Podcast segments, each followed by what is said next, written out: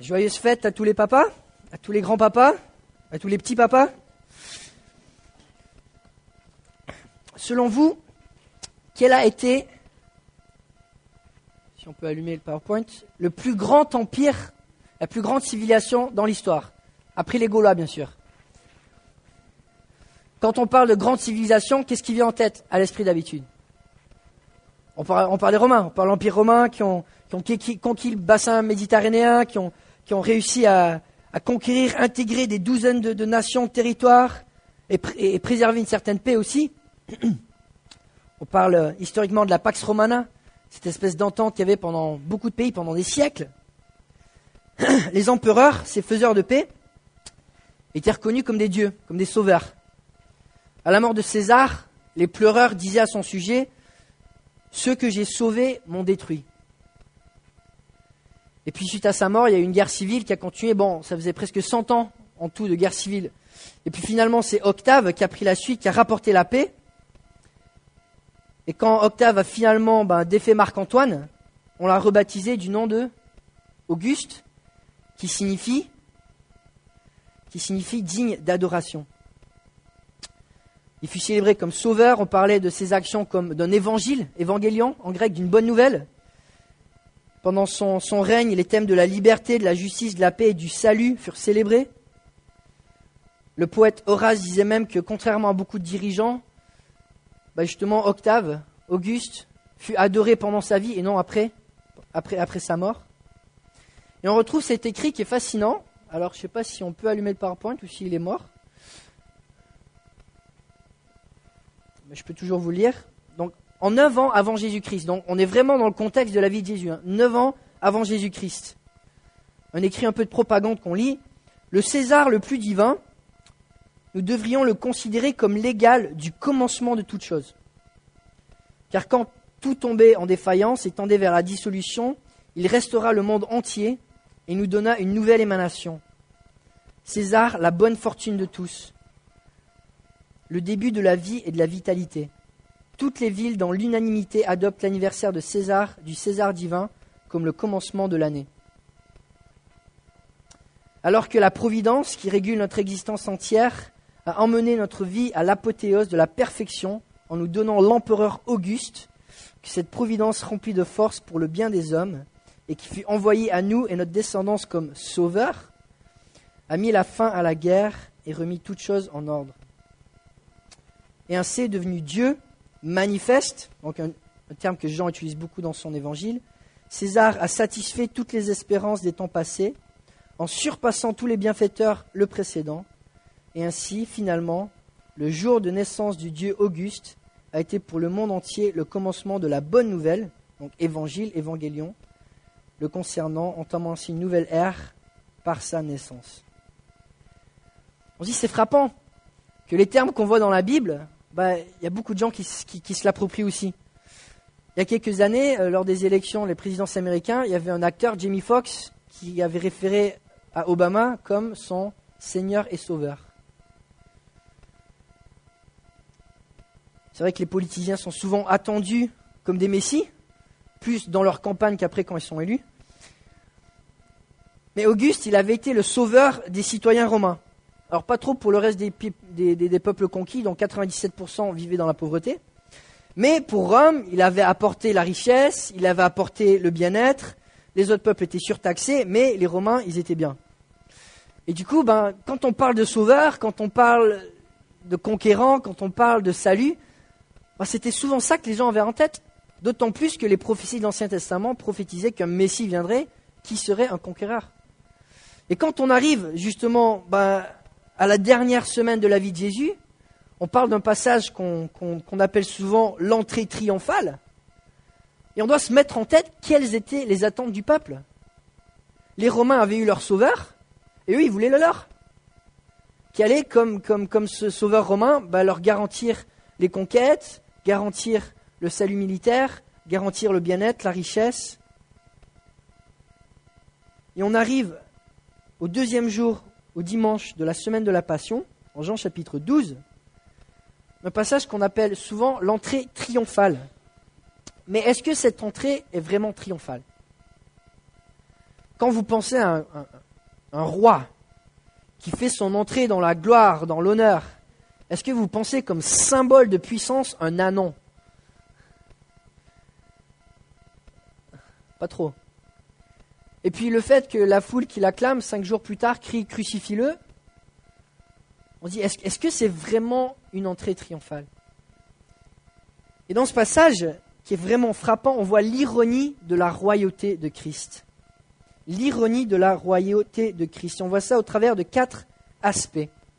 Le titre du message, je reviens en arrière, c'était le couronnement d'un roi, point d'interrogation. Et le premier aspect, c'est l'allégeance.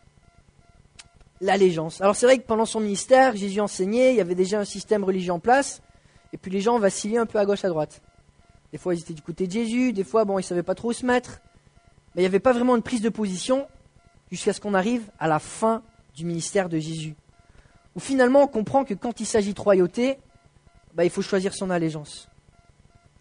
Et là, on voit que pour la première fois, il y a un changement. Une prise de position assez forte. Donc on est en Jean chapitre 12, versets 9 à 11. Et on, lira au fur et à mesure le texte. On ira jusqu'au verset 26. Donc Jean chapitre 12, verset 9.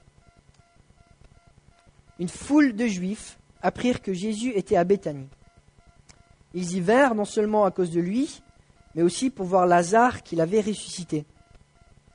Les chefs des prêtres décidèrent de faire mourir aussi Lazare, parce que beaucoup de Juifs les quittaient et croyaient en Jésus à cause de lui.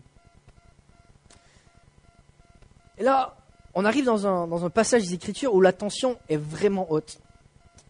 En Jean chapitre 11, qu'est-ce qui se passe? Jésus ressuscite Lazare, le Sanhédrin se réunit en disant Jésus, on va le mettre à mort. Jésus se cache pendant plusieurs mois, il agit en cachette, il passe du temps avec ses disciples, et là, il est en route vers Jérusalem. Et c'est pas rien. Parce que Jésus qui va à Jérusalem, ça veut dire que deux choses. Il y va en territoire ennemi. Les, leaders, les dirigeants ont décidé de le mettre à mort. Jésus a une grande influence, il a du suivi, les gens l'aiment, d'une certaine mesure. Et pour lui, d'aller à Jérusalem, dans le territoire ennemi, ben, signifie deux choses. Soit Jésus va mourir par ses ennemis, ou soit il va renverser le pouvoir pour le prendre. Et la tension, quand Jésus arrive à Béthanie, en route vers Jérusalem, monte très très très fort. C'est un peu une provocation d'aller dans le territoire ennemi. Non seulement il y va, mais en plus il passe du temps avec Lazare, son ami qui l'a ressuscité. Un petit rappel en disant, mais vous vous rappelez du pouvoir que j'ai de ressusciter les morts? Et puis ce qui est frappant, c'est que on parle dans ce passage des chefs, des, prêtres, des chefs sacrificateurs. Et les chefs sacrificateurs étaient de la secte des Sadducéens. Alors on voit souvent Jésus qui se frottait, euh, qui se fritait un peu avec deux groupes. Il y avait les pharisiens qui étaient plus en charge des synagogues, puis il y avait les Sadducéens qui étaient en charge du temple. Alors ces gens, eux, on voit dans les Écritures, ils ne croyaient pas dans la résurrection. Et là, il y a Jésus qui se pointe, qui a ressuscité un mort, et qui en plus, on voit, il y a des juifs qui les quitte pour le rejoindre. Et là, c'est la première fois. Dans l'évangile de Jean, les juifs, en général, quand Jean parle des juifs, c'est les ennemis de Jésus. Et là, Jean parle des juifs qui quittent les autorités juives pour changer d'allégeance, pour suivre Jésus. Les grands sacrificateurs sont humiliés, c'est un double embarras. Alors du coup, ils décident non seulement de tuer Jésus, mais aussi de tuer Lazare.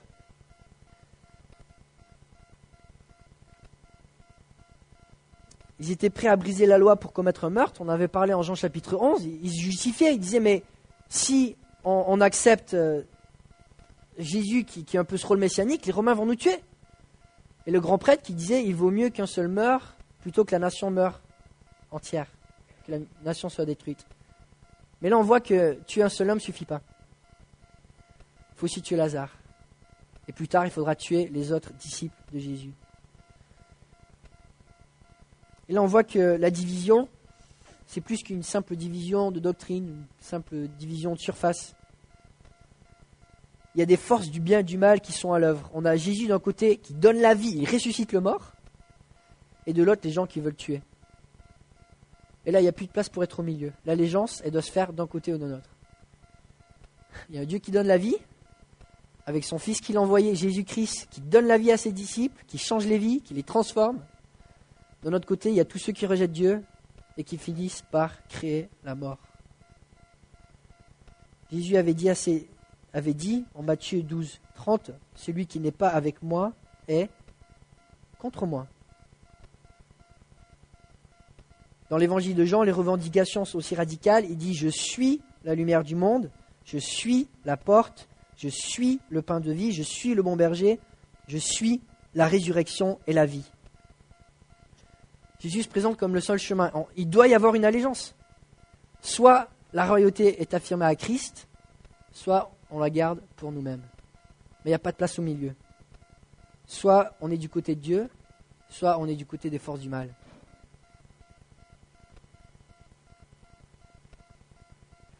Et puis on arrive donc à cet événement qu'on appelle l'entrée triomphale. Moi je l'appelle la couronne de paille. Et c'est vraiment un passage qui est complètement ironique, de chez ironique. On lit partir du verset 12 jusqu'au verset 18. Le lendemain, une foule nombreuse de personnes venues à la fête apprirent que Jésus se rendait à Jérusalem. Elles prirent des branches de palmier et allèrent à sa rencontre en criant Hosanna Béni soit celui qui vient au nom du Seigneur, le roi d'Israël. Donc des paroles tirées du psaume 118. Jésus trouva un anon qui s'assit et s'assit dessus, conformément à ce qui était écrit. N'aie pas peur, fille de Sion, voici ton roi qui vient assis sur le petit d'une ânesse. Sur le moment, ses disciples ne comprirent pas ce qui se passait, mais lorsque Jésus fut dans sa gloire, ils se souvinrent que ces choses étaient écrites à son sujet et qu'on les avait faites pour lui. Tous ceux qui étaient avec Jésus, quand il avait appelé Lazare à sortir du tombeau et l'avait ressuscité, lui rendaient témoignage. C'est aussi la raison pour laquelle la foule vint en sa rencontre, parce qu'elle avait appris qu'il avait fait ce signe miraculeux. Et là, on voit une scène de royauté ironique, ironique. Alors le peuple, d'une certaine apparence, a l'air de faire ce qui est bien. Ils honorent Jésus, ils le louent. On voit qu'ils, mais même de le faire, c'est de prendre position quand le système religieux en place. Bon, ils étaient un peu corrompus, donc ça leur dérange pas trop, mais on voit qu'ils prennent position quand même. Et de s'affirmer avec Jésus, le proclamer, c'est un peu de s'auto-condamner. Ils prennent des branches de palmier, qui étaient euh, ben, un symbole de, célébration, ils le faisaient pendant leur fête, un symbole d'honneur, de triomphe. Il prononce des belles paroles, des belles paroles, Hosanna, qui vient de la racine Osée, qui a donné le nom Jésus, Josué, Osée, et puis du suffixe na, s'il te plaît, ou je t'en prie, qui signifie sauve-nous, s'il te plaît. Ils acclament Jésus comme roi, comme Messie, comme sauveur. Des beaux titres. Mais est-ce que l'entrée de Jésus est vraiment triomphale quand on sait ce qui se passe dans leur cœur? Pourquoi est-ce qu'ils acclament Jésus? Oui, ils cherchent un sauveur. Oui, ils cherchent un Messie. Oui, Jésus pourrait remplir ses fonctions. Mais Jésus, était venu avec une mission complètement différente. Celle de l'agneau de Dieu qui donne sa vie à la Pâque pour le salut non seulement d'Israël, mais de toutes les nations. On voit le cœur du peuple n'y est pas. Au verset 34, ils remettent Jésus en question. Jésus dit, ben, je suis le Messie, oui, enfin, il accepte l'adoration, mais je suis venu pour mourir. Il lui dit, mais le Messie, il n'est pas là pour mourir. Et du coup, ben, Jésus, euh, on te contredit, on te met de côté. Au verset 36, on voit que Jésus est déjà en train d'essayer de se cacher. Verset 37, il est écrit que malgré tous les signes, les gens ne croyaient pas en lui. Verset 42-43, ça parle de beaucoup de chefs qui croient, mais qui ne suivent pas, parce qu'ils cherchent la gloire des hommes plutôt que de la gloire de Dieu. Et cinq jours plus tard, cette foule qui crie Vive le roi crie Crucifie-le. Mais ce qui est ironique, c'est que le peuple loue Jésus de la mauvaise façon, mais Jésus, qui mérite l'honneur, accepte quand même cette louange. Parce que quelque part, cette louange, il la mérite.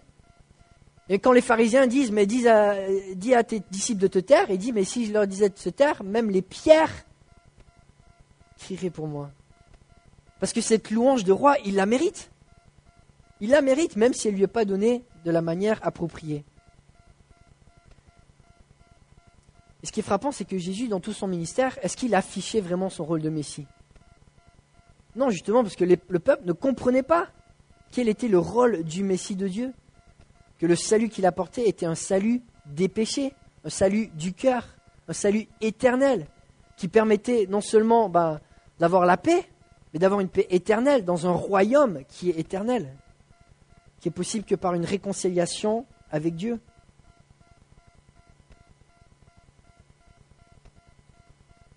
Ce passage est ironique en tous ses aspects. Et puis encore, on voit l'ironie de l'âne. On voit dans l'Apocalypse, quand Jésus revient pour conquérir, il est sur un cheval blanc avec une grosse épée, et là on sait qu'il est là pour conquérir. Et là il est sur un petit âne. Un petit âne, symbole de paix. Le prophète Zacharie avait même dit, dans sa prophétie, qu'il allait venir sur le petit ânesse, mais commence au verset 15, il dit quoi? N'aie pas peur. N'aie pas peur. Parce qu'un âne, bah, ça fait pas peur. Et Jésus, il arrive en territoire ennemi, et pourtant, sans lever aucune arme. Il n'y a qu'une raison. Avec deux scénarios possibles. Jésus arrive en territoire ennemi, soit il va se faire tuer, soit il renverse le pouvoir. Et on le voit, Jésus est venu pour mourir. C'est pour ça que Zacharie disait N'ayez pas peur. Il n'est pas venu pour détruire, il est venu pour construire et vous permettre d'entrer dans un royaume qui va beaucoup plus loin qu'un simple royaume terrestre où un Messie vient, renverse l'Empire romain et donne un petit royaume terrestre on se sent bien pendant quelques siècles. Et là on voit que Jésus, il, est, il est tout seul. Même les disciples, on voit au verset 16, ils ne comprennent pas vraiment ce qui se passe. Ils ne comprennent pas encore la mission de Jésus. Ils ne discernent pas encore que Jésus vient pas dans l'ambition de conquérir un territoire, mais de conquérir le péché. Verset 16, sur le moment, les disciples ne comprirent pas ce qui se passait. Mais lorsque Jésus fut dans sa gloire, ils se souvinrent que ces choses étaient écrites à son sujet et qu'on les avait faites pour lui. Jésus qui mérite une couronne, en entrant à Jérusalem, est offert une couronne de paille. Son acclamation est appropriée parce qu'il est roi.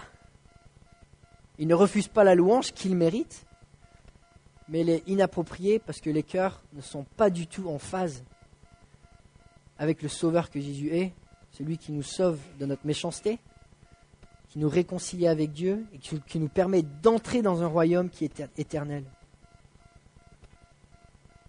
Il voulait un roi messianique et non un prince de paix. Il voulait un royaume aux bénédictions strictement terrestres et non pas ce royaume que Jésus venait pour instaurer, le royaume de la nouvelle alliance, où les gens ont une relation personnelle avec Dieu et où le péché n'entre plus dans l'équation. Là, ce couronnement, cette royauté est vraiment ironique.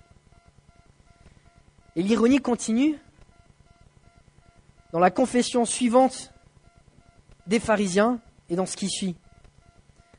On voit que le règne de Jésus, ce n'était pas simplement un règne pour les juifs. Oui, c'était le Messie juif, venu pour le peuple juif, mais pour un salut qui allait atteindre toutes les nations. Et l'ironie, c'est que, alors qu'il y a quelques, enfin, je dirais pas clompins, mais quelques juifs, quelques judéens qui acclament Jésus, une petite foule, ou une grande foule peut-être pour Jérusalem, mais sur l'échelle du monde, c'est tout petit. On va au verset 19. Les pharisiens se dirent donc les uns aux autres, Vous voyez que vous ne gagnez rien, voici que tout le monde se met à le suivre. Littéralement, le monde se met à le suivre. Il y avait des non-juifs parmi ceux qui étaient montés pour adorer pendant la fête. Ils s'adressèrent à Philippe, qui était de Bethsaïda en Galilée. Ils lui demandèrent Seigneur, nous voudrions voir Jésus. Jésus alla le dire, euh, Philippe alla le dire à André puis André à Philippe le dire à Jésus. Jésus leur répondit, L'heure où le Fils de l'homme va être élevé dans sa gloire est venue. Et, l'ironie de la situation est grande.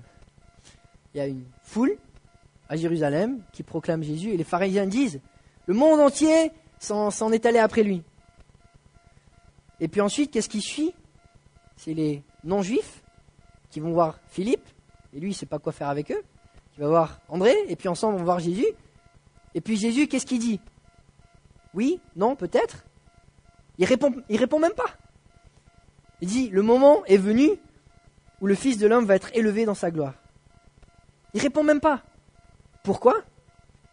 Parce que Jésus, il n'est pas venu pour les non-juifs. Il est venu pour remplir les promesses au peuple juif. Et son salut de la nouvelle alliance serait proclamé à toutes les nations par ses disciples. Mais sa mission à lui, son ministère à lui, c'était pour les juifs. une fois que les Grecs commencent à vraiment s'intéresser à lui, bah, c'est une confirmation plus pour Jésus que son ministère sur terre prend fin. Maintenant, la porte vers les nations est ouverte. Un nouvel âge va commencer. L'âge d'Israël va se fermer, au moins momentanément, pour ouvrir à l'âge des nations, où le salut va être proclamé à toutes les nations. C'est ce qu'on voit, la mort de Jésus va mettre fin à l'ancienne alliance, à la loi de Moïse, en se sacrifiant, en étant l'agneau de Dieu qui, paie une fois pour toutes le sacrifice dont le peuple avait besoin, dont nous avions besoin. Jésus abolit cette institution avec les sacrifices pour faire place à cette nouvelle alliance où nous pouvons avoir une relation avec Dieu au travers de Jésus-Christ beaucoup plus intime. Jésus, avec son influence et ses pouvoirs, il aurait pu rassembler assez de monde pour renverser Rome. Il aurait pu être ce sauveur du peuple d'Israël. Mais Jésus ne voulait pas être un petit sauveur à l'échelle de ce qu'il voulait.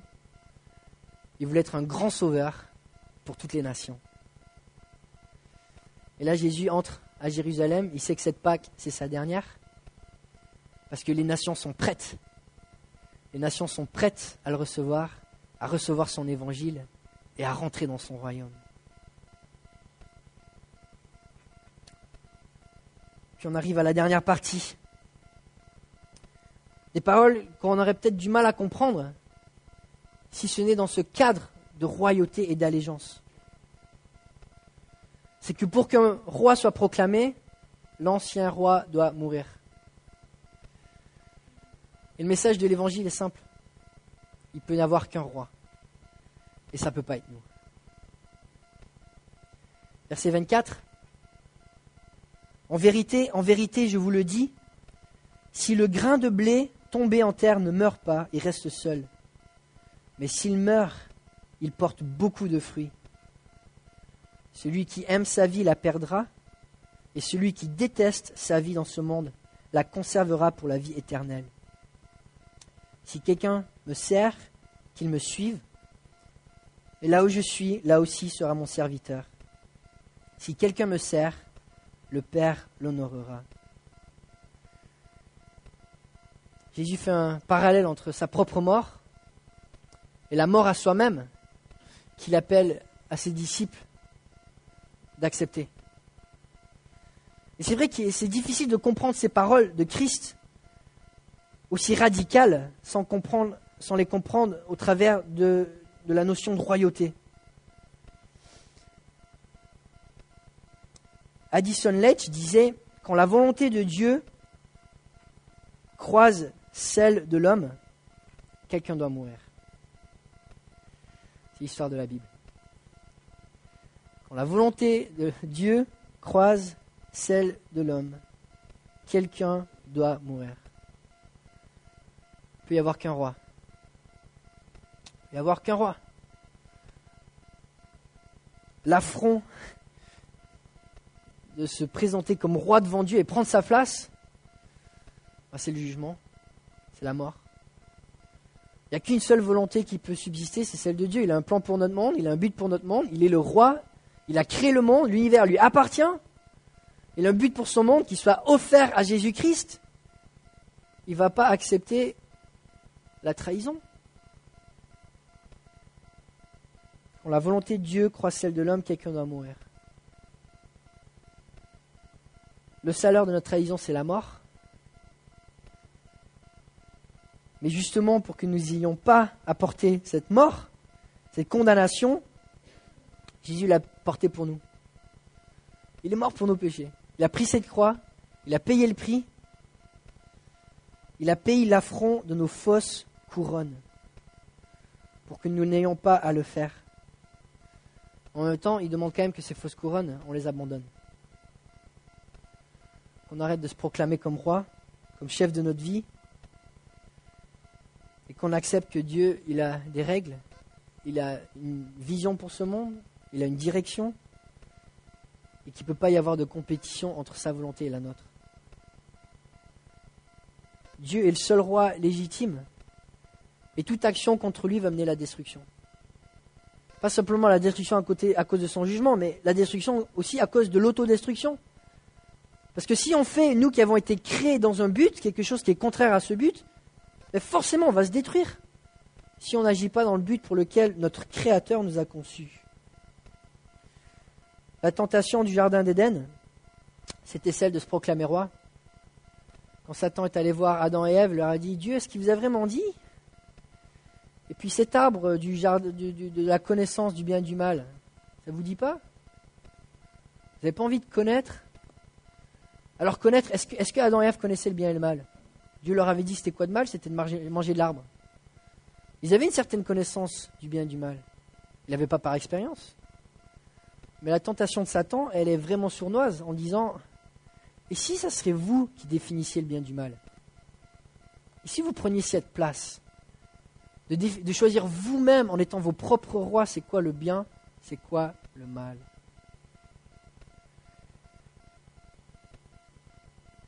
Et c'est que en comprenant cette notion de royauté qu'on comprend c'est quoi le péché littéralement en hébreu de rater sa cible. C'est toujours une question d'allégeance.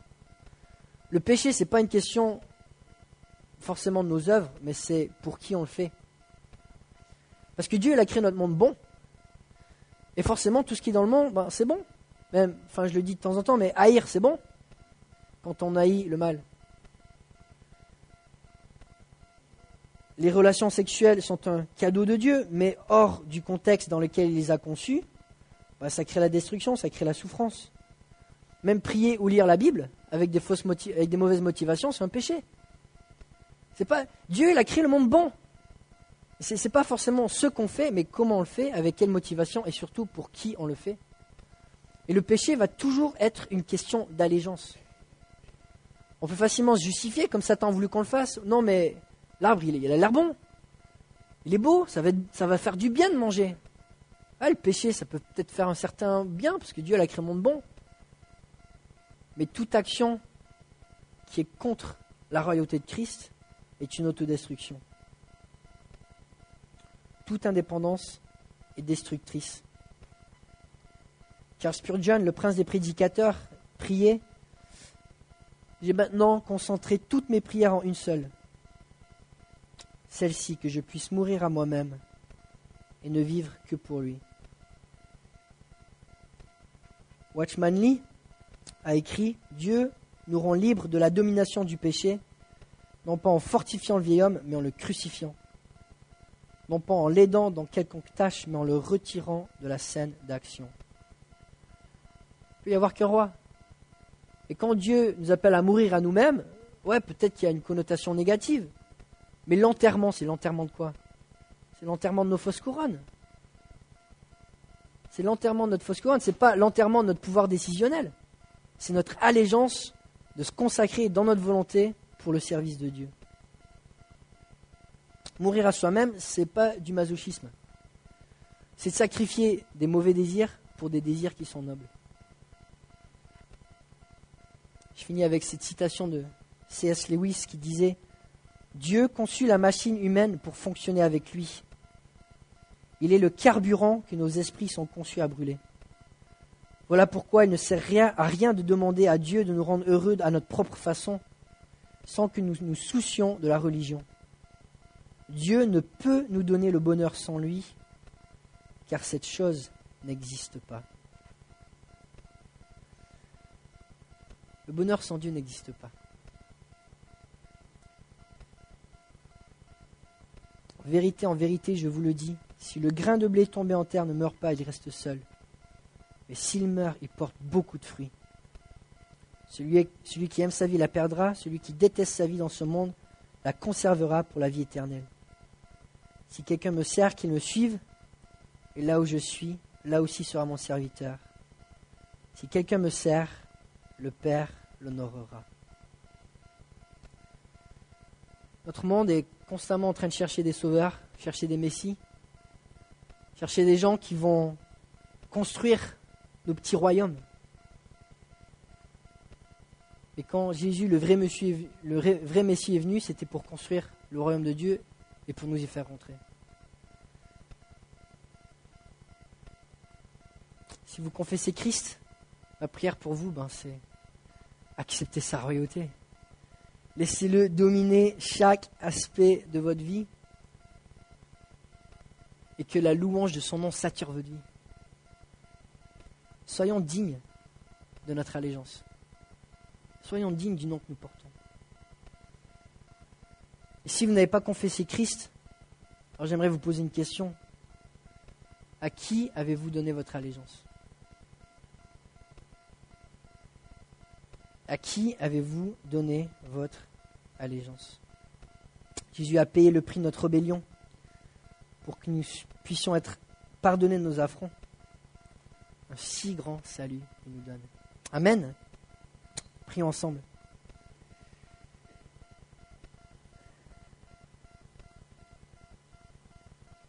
Père céleste, tu as envoyé Jésus-Christ, le seul vrai roi,